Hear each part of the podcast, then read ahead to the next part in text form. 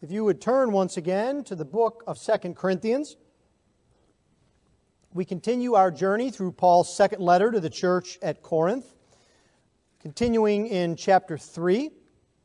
Last week we looked at verses 4 through 6, and this morning we will be looking at verses 7 through 11. If you would please give attention to the reading of God's holy word, for the word of the Lord is completely sufficient. The word of the Lord is completely authoritative, and the word of the Lord is completely inerrant. 2 Corinthians 3, beginning at verse 7. Now, if the ministry of death, carved in letters on stone, came with such glory that the Israelites could not gaze at Moses' face because of its glory, which was being brought to an end, will not the ministry of the Spirit have even more glory? For if there was glory in the ministry of condemnation, the ministry of righteousness must far exceed it in glory. Indeed, in this case, what once had glory has come to have no glory at all because of the glory that surpasses it. For if what was being brought to an end came with glory, much more will what is permanent have glory. Thus far, the reading of God's holy word. Let's pray for his blessing upon it. O Lord our God, we ask that you would illuminate your word, that as we look upon it, we would not only know you better, we would not only know ourselves better, but we would be changed by the power of your Spirit. Lord, make us more like Jesus. Help us to see our Lord Jesus Christ in all of his glory. This we ask in Christ's precious name. Amen. The relationship between the old and the new covenants is one of the more challenging subjects of the Bible. There are, for example, Christians who want to take the old covenant and make it the model for the believer today. One example of this would be taking Old Testament laws as they are written in detail and making them binding upon Christians today. But at the same time, there are also Christians who want to do away completely with the Old Covenant and act as if it has no relationship at all with the New. Paul faced these same controversies in every one of the churches that he founded. Evidence of these controversies is evidence of how sin can get a grip on our minds and our thinking. Paul's answer to the, uh, to the acknowledgement of the glory of the old and also how the new was even more glorious. Paul answers by telling us how the new was connected to the old and how the new has surpassed the old. And here he gives us three comparisons or contrasts to help us to understand in our text this morning. First, Paul tells us that the new covenant is spiritual, not external. Next, Paul tells us that the new covenant is more glorious than the old covenant. And then, third, Paul tells us that the new covenant is permanent, not temporary. The new covenant is spiritual, not external like the old covenant. The new covenant has even more glory than the old covenant. And the new covenant is permanent, not temporary like the old. Well, let's begin then by looking at Paul's first contrast how the new covenant is spiritual. And, and, once again, we must set the context. You have heard me say this over and over again, but we will lose sight of Paul's point if we miss the context. That is, there is a controversy in Corinth. And again, we have to remember what Paul is facing. Men had come to Corinth from other churches, presumably in Judea, and they came to Corinth and they knew their Old Testament very well. They emphasized the God of Israel. They emphasized the law. They emphasized the ministry of Moses. And their message to the church was Paul is leading you astray. You need to focus more on these things on Israel, the law, Moses. You need to follow these ways to show that you belong to God. Now, the irony here is they're saying that Paul is wrong, and Paul knows more about these things than they do. You may recall that Paul tells us he was not just a Pharisee, he was a Pharisee of Pharisees. Under the law, he was blameless. He knew the law inside and out. He was meticulous in the keeping of it. He was trained under Gamaliel, the great Pharisee professor of the Old Testament scriptures.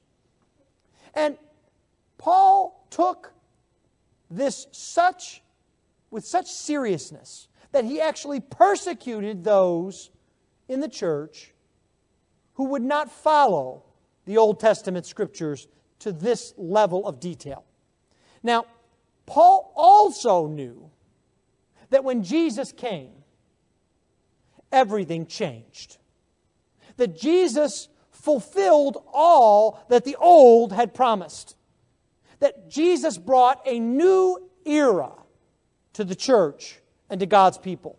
And so Paul sets up for us here a series of contrasts. But the first overarching thing that you must see is that Paul is not saying the old is bad, the new is good. That's not what Paul is saying. Instead, he's saying the old is good, the new is better. Or maybe even more precisely, the old leads to the new, and the new fulfills the old. You see, Paul uses the word glory here in our text over and over and over again. Ten times he uses this word. And he applies glory to both the new covenant and the old covenant he says that the Old and the New Covenant each have a form of glory. Now, he does want us to see the limitations of the Old Covenant. He wants us to see the difference in degree of the glory of the Old and the New Covenant. Because what the New Covenant has done has been to remove the limitations of the Old. And so the first contrast that Paul speaks of is one of external and spiritual. That is, the external nature of the Old Covenant and the spiritual nature of the New Covenant. And so we see here in verse 7 Now, if the ministry of death, carved in letters on stone, came with such glory, there's that word, that the Israelites could not gaze at Moses' face because of its glory, which was being brought to an end, will not the ministry of the Spirit have even more glory? And so, as Paul begins describing the Old Covenant to us, he takes one of the most glorious incidents in all of the Old Testament. The, what he is summarizing here in our text is the story of Exodus 34. The time when Moses came down from Mount Sinai the second time with the Ten Commandments. God wrote on the tablets. God repeated his covenant with Israel. He forgave Israel for their unbelief and their idolatry. Because you may recall, prior to Exodus chapter 34, Moses had gone up to Sinai and received the Ten Commandments, and in Exodus 32, he came down and he found the Israelites had fashioned and were worshiping a golden calf. And so Moses broke the tablets, the perpetrators were killed, and Moses had the golden calf burned down, ground up, and he made the Israelites drink it. That is hardcore pastoring. They would not forget what they had done. And so Moses now comes back the second time, and his face shines with the glory of the Lord because he has spent 40 days with the Lord. Moses comes down to the people, and it is evident that he has been with God. He himself is glorious. So we have this wonderful image of the glory of the Old Covenant. But Paul also describes the shortcomings or the incompleteness of the Old Covenant. He calls it here in verse 7 a ministry of death. Now, now what does Paul mean by that? He says it was carved on letters of stone. Just previously, he had told us that the letter kills, but the Spirit gives life. What's Paul's emphasis here on death? Is he trying to tell us that the old is bad? That it should never have existed? It should never have been? No. He's telling us that the old is incomplete, that it is not the new, it is not of the Spirit. Because the law was given to Israel, but it was not written on their hearts by the Spirit. This means that Israel had God's law, but they only had it externally. They were called to obey, but their focus was on the outward, the external. God's perfect, holy demands came to his people.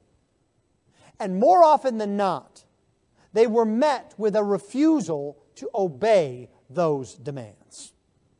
After all, isn't this the story of Israel? One of wandering, unfaithfulness, and disobedience. It's why God has kept sending prophets to Israel over and over again to call them back to Himself.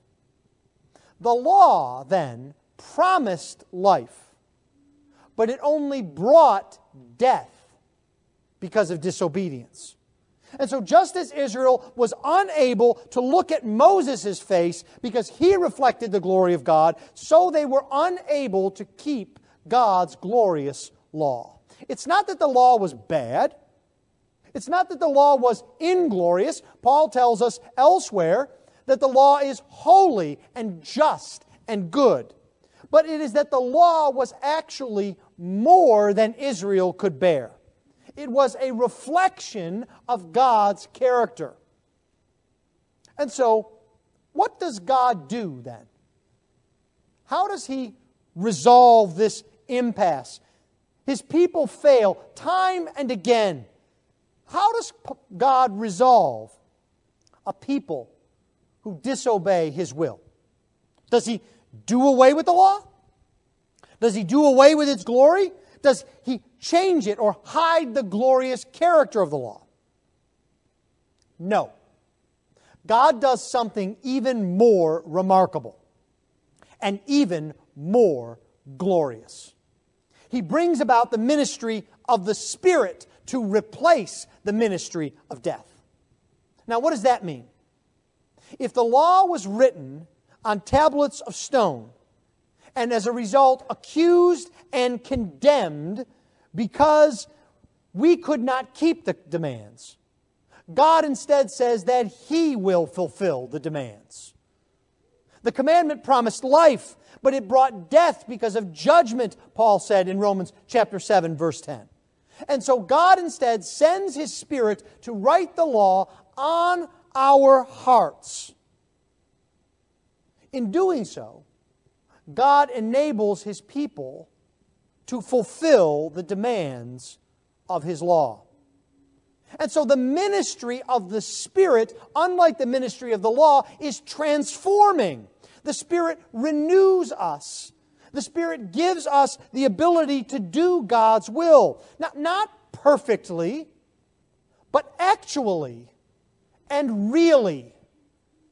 As a follower of the Lord Jesus Christ, you have the Spirit of Christ, and because of that, you can keep God's law. Do not mistake the fact that you cannot keep it perfectly all of the time to mean that you cannot keep God's law. You can because of what God has done. Not because of anything in you, not because of your merit or your ability, but because God has given a ministry of the Spirit to you and to me to keep God's law. Now, the ministry of the Spirit is therefore even more glorious than the ministry of death because the ministry of the Spirit renews. It makes sinners into willing saints. One of the things that you should think about in the Christian life is a short phrase. It is when duty becomes desire. It is not just that we try to keep God's law because it is our duty. It is that we keep the law of God because it is our desire to be like Jesus, to glorify God, to acknowledge that God's law is holy and true, and to know that we can only do it by the Spirit of God. Now, this means that the emphasis that we have is no longer on external obedience. Because even when Israel did obey under the old covenant, they instead focused on the external nature of obedience. Jesus shows us this over and over again in the Gospels. The Pharisees are the prime example. They would try to keep the letter of the law, but their heart was not in it. They would want to make sure that they were following all of the rules as they understood them, but it was not from a heart of love. It was not from a heart of obedience. Now, let me give you an example of what this looks like in families. Let's say you ask your children to clean their room. Or kids, mom and dad ask you to clean your room. Now, let's say that your children do it. They clean their room. But all the while they're doing it, they grumble. They complain and moan about how they're being forced to do this. Now, make no mistake, they clean it properly. They do it the right way, but the only reason they do it, and they make that clear to you, is because they don't want to be punished. They're not doing it because you asked them to. They're not doing it out of love for you. They're just doing it because they have to. This is not how we should live life under the new covenant. Now we have the Spirit in our hearts, not only to enable us to obey, but to take delight in God's commands. This is a glorious spiritual new covenant. Now, Paul's second contrast that he brings up is with respect to glory. Paul makes clear that the old covenant had glory. Now, this was not just a rhetorical point that he was making to gain supporters, it was the truth. Think about the start of the new covenant. Israel was gathered around Mount Sinai, the entire mountain was set apart. No one, not even an animal, was allowed to touch the mountain upon pain of death. It was holy. And Moses went up the mountain, and there was thunder and lightning and earthquakes. God spoke in thunder and lightning, and the people were afraid. Moses himself was greatly afraid. This was glorious. Paul writes about this when he says, There was glory in the ministry of condemnation, in verse 9. Now, what does he mean by that? He's referring to all the expressions of the glory of God in the Old Covenant. The Old Covenant had the tabernacle, it had the temple. With painstaking detail, each aspect of the tabernacle and the temple reflected the character of God, the holiness of God, the greatness of God. There were symbols of God's holiness and perfection everywhere in the tabernacle and the temple. Then think about the laws and how they affected the lives of the Israelites the laws that told them what to eat, what to wear, not to mix fabrics. In each instance, the law set forth the holiness of God and the need for obedience. But the failure to obey the law also pointed to condemnation because the law had no provision for life, it only announced death for disobedience. Now, that was glorious in a, in a terrifying kind of way. But there was still a sense of distance, just like at Sinai between God and his people. And so Paul deliberately chooses an Old Testament text that brings up this idea of the glory of God in the distance of the Old Covenant. In Exodus 34, verse 29, we read When Moses came down from Mount Sinai with two tablets of the testimony in his hand as he came down from the mountain, Moses did not know that the skin of his face shone because he had been talking with God. Aaron and all the people of Israel saw Moses, and behold, the skin of his face shone, and they were afraid to come near him. Now, think about that. The glory of the old covenant was such that not only could the people not bear to be close to God, they could not bear to be close to his messenger. But in the new covenant, there is even more glory. The new covenant surpasses the old. And Paul's language here is very important. He does not say that the one is glorious and the other is not. No, he says that the new covenant far exceeds the old in glory. That is, it abounds in glory more than the old. It is a ministry not of condemnation, but of righteousness. And the new covenant is a ministry of righteousness because it is the fulfillment of the gospel. In the new covenant, God fulfills all his promises in the old covenant. God brings his righteousness to his people in the person and work of Jesus Christ. I don't think it's put anywhere better than what Paul puts in Romans chapter 8. He says, There is therefore now no condemnation for those who are in Christ Jesus. So we had a ministry of condemnation, and now Paul tells us there is no condemnation for those of us in the new covenant. For the law of the Spirit of life has set you free in Christ Jesus from the law of sin and death. Uh, once again, Paul says, the Spirit has freed us from sin, freed us from death in this new covenant. For God has done what the law, weakened by the flesh, could not do. Do you see Paul in one sentence summarizing the old covenant of the law? It could not do this. So, how did God do it? By sending his own Son in the likeness of sinful flesh and for sin, he condemned sin in the flesh, in order that the righteous requirement of the law might be fulfilled in us who walk not according to the flesh, but according to the Spirit. You see, this new covenant is more glorious than the old covenant because there is no condemnation there is only righteousness. And the righteousness that comes to us is the righteousness in Jesus Christ.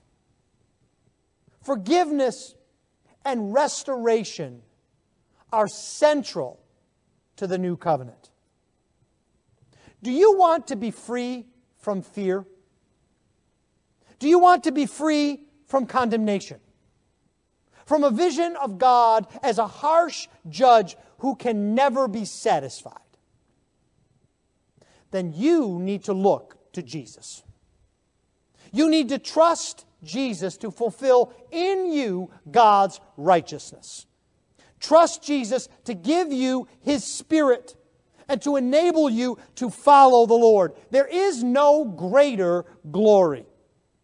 God would be glorified in judging you as guilty and condemning you but he's even more glorified in the work of Jesus Christ in you. Paul finishes here with a third contrast temporary versus permanent. Now, in this contrast, he does the same thing that he has done in the first two. He clearly states that the old covenant was good and glorious, it was not bad. But just as clearly, he states that the new is better. Look with me at verses 10 and 11. Indeed, in this case, what once had glory has come to have no glory at all, because of the glory that surpasses it. For if what was being brought to an end came with glory, much more will what is permanent have glory. Now, look closely at verse 10 with me. Paul begins by saying, Indeed. He wants our attention. He's saying, Listen up here. I've got something important to say. In this case, that is, in the matter of the old covenant being a ministry of death, in the matter of the law, in the matter of the law rather than the spirit, the external rather than the internal. In this case, Paul says, what once had glory. Now, this is a wonderful phrase. It's actually one word, a verb in the Greek. It is a perfect passive participle. What do I mean by that? It is a past tense passive, that is, it is acted upon, not acting, verb. It means what has been glorified. Now, your first question should be well, if it's been glorified, by whom has it been glorified? And the answer, of course, is God. That the old covenant had glory because it was glorified by God. But now it has come to have no glory at all. It is no longer glorified. It is no longer seen as glorious. Why? Is it because it never had glory? Well, of course not. We just heard Paul say that it did have glory. No, it's because there is a glory that surpasses it. It is a superabounding, hyper glory. Let me put it to you this way most of us have outdoor lights on our porches or on our front doors. Some of you may even have powerful LED lights, and you turn them on when it gets dark so that the house is lit up and so you can see people who come to the front door, and it does a good job of lighting up that portion of the front of your house. Have you ever had the experience of forgetting to turn the light off when you go to bed. You get up in the morning and you open the door and you go outside and you don't even see that the light is on. Why? Is it because it's not working? Is it because it doesn't throw off light? No, it's because in comparison to the light of the sun, it's like nothing at all. You don't even notice it. As a matter of fact, someone could stand behind you and turn that light on and off, on and off a dozen times, and you'd never notice in the brilliance of the sun. That's what Paul is talking about here. The old was not designed to be permanent. It did not fail. It served its purpose. And so, looking back at verse 7, the old was being brought to an end, Paul tells us. That is, it was being discontinued, it was being superseded by something better. And so that doesn't mean that the old was bad, it just means that we should rejoice in the new. Now, things get discontinued, superseded all the time. We're about to go on vacation on a trip. And one of my sons decided that he wanted for the trip, he wanted over the ear headphones. And because I'm a dad and I'm cheap, I looked to try to find something on sale. And I found good Sony noise canceling headphones for about half the price of Amazon at Costco.